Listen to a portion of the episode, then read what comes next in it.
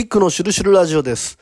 えー、引っ越し貧乏というね、言葉がありますよね。引っ越し、ちょこちょこちょこちょこあちこち移って、まあ当然お金がかかるわけで、引っ越しするたびに貧乏になってってる人がいると。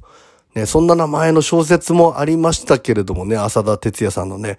えー、引っ越し貧乏、これ占いをね、やるようになってからね、あの、わかるようになったんですけれど、まあ占いというかスピリチュアル全般なんですけれどもね、とにかくスピリチュアルの世界でよく言われるのが、やり方が間違えていると何度でも同じ試練を目の前に、うん、与えられるんだと。で、結局それは自分が気づいていくしかないから、まあ、誰かのね、リーディングであったりとか、言葉であったり、本を読むっていうことを一つのきっかけとかね、気づきのきっかけに利用するのはいいんだけれども、自分がやっぱり分かっていかないと意味がないと。で、何かね、何度も何度も要するに同じ試練が来るようなタイプの人って、自分がやり方が間違っているんだというところに一度ね、こう、立ち返るというか、一度そこをちゃんと見つめて自分が変わらないと、同じ試練が来るにもかかわらず環境が悪いんだと。いうことを環境のせいにして、で、とにかく環境さえ変えればね、自分は間違えていないんだから環境が変われば、それに応じて自分もできるはずなんだということを思うわけですよ。で、引っ越しをすると。ね、今の環境が間違えてるっていう考えではね、会社にしてもそうだし、うん、今のいるこの、まあ、環境を変えるってことは時と場合によってはすごく大事なんだけれども、とにかく、環境を変えるということで引っ越しを良くするんだと。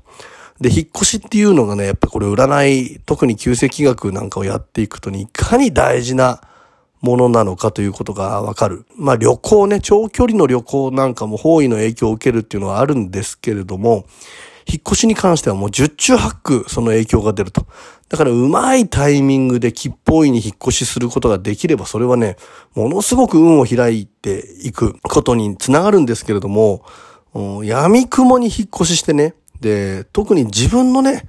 状況が悪い時ってなぜかね、強法院に出ていきやすいっていうね、泥沼にはまっていくっていうことあるんですよ。あのー、まあ、僕なんかも普段方位を気にしながらね、できる限り、強法院にあまり滞在しないようにというように心がけるんですけれどもね、勘のいい人ってね、自分が勝手にあの、思いつきで旅行とかね、方位のこととか全く知らない人でも、それでも吉報に当たる部分に出てってる人って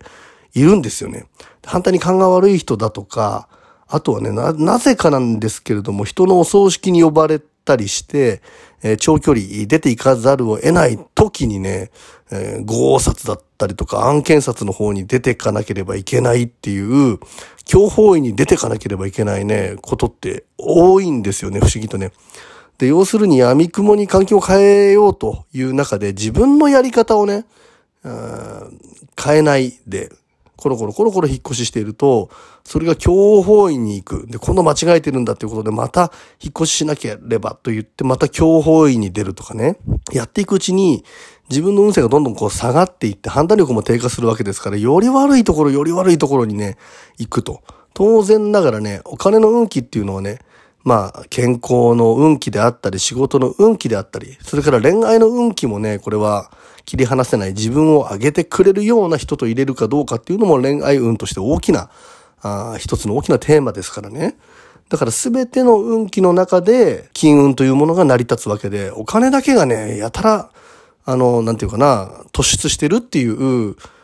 人ってね、そこまでいないんじゃないかなと、まあ、いるんでしょうけれども、それが果たしてじゃあ、うん、続くのかというとね、やっぱり運っていうのはこうバイオリズムがありますから、いい時と悪い時っていうのがあるからね。なので、お金がついてこないなとかっていう時はね、健康であったりとか、まあ、自分を上げてくれる大事な存在、これ恋愛に関わらず、そういう人を大事にするとかね、うん、仕事の運気、これを整えて一つ一つやっていくとかっていうところからね、あの、お金は最後についてくるものというふうに考えるやり方がね、いいと思うんですけれどもね、やっぱりどうにもね、環境が間違えてるっていうことで、ダメな環境からはすぐに逃げた方がいいと僕は思うんですけれども、うん、環境のせいにばかりしてずっとちょこちょこちょこちょこ会社を変えるとか、うん、あるいは住んでるところを変えるっていう人はね、特に引っ越し、大凶の場所にやっぱり引っ越しするとね、当然ながら全ての運気が落ちるということで、まあね、あの、占いをやるようになってから、引っ越しがいかに大事なのかと。いうことが分かった上でね、引っ越し貧乏っていう言葉を聞いた時にね、